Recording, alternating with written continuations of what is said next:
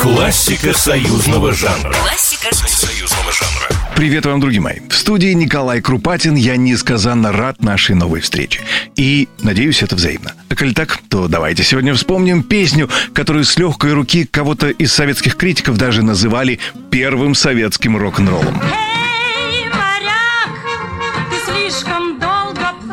Ну, конечно, вы помните, что эта песня была написана для знаменитого и безумно популярного в 60-е фильма «Человек-амфибия» с Владимиром Кореневым и Анастасией Вертинской в главных ролях, и что музыку к фильму написал знаменитый композитор Андрей Петров. Но далеко не все знают, что изначально музыку к фильму писал какой-то другой композитор, имя которого в производственной хронике картины даже не сохранилось. Есть лишь отрывок одного из интервью режиссера Владимира Чеботарева, посетовавшего на то, что когда уже на съемочной площадке ему срочно потребовалась музыка, включив привезенные ему готовые записи, он настолько опешил, что даже остановил съемки. Прежний композитор совершенно не попал ни в стиль времени, ни в тему фильма. Разгневанного режиссера выручила супруга, порекомендовавшая обратить свой взор на молодого композитора, еще не имевшего особого опыта в кино, но прослывшего весьма прогрессивным автором. По приглашению Чеботарева Андрей Петров прилетел в Баку, где проходили съемки, и отсмотрел уже снятые материалы. И Петров, буквально завороженный увиденным, написал всю музыку к фильму всего за полторы недели. Впрочем, с песней «Эй, моряк» приключилась совершенно отдельная история.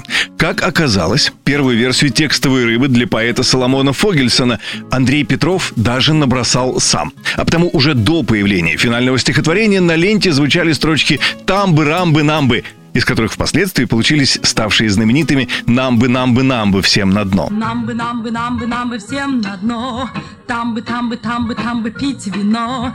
Исполнить песню пригласили джазовую певицу Нонну Суханову, которая справилась с записью чуть менее чем за полчаса, сделав за это время несколько дублей. Причем дубли эти делались не потому, что Суханова не могла справиться, а для того, чтобы добиться усталости голоса для получения призвука эдакой кабацкой хрипотцы.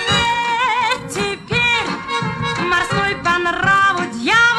Увы и ах, неизвестно, почему так вышло, но в титрах фильма Нонну Суханову упомянуть забыли.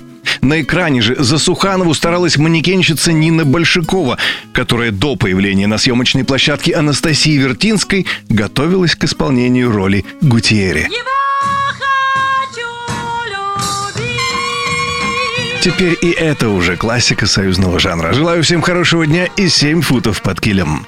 Классика союзного жанра. Классика союзного жанра. Программа произведена по заказу телерадиовещательной организации Союзного государства.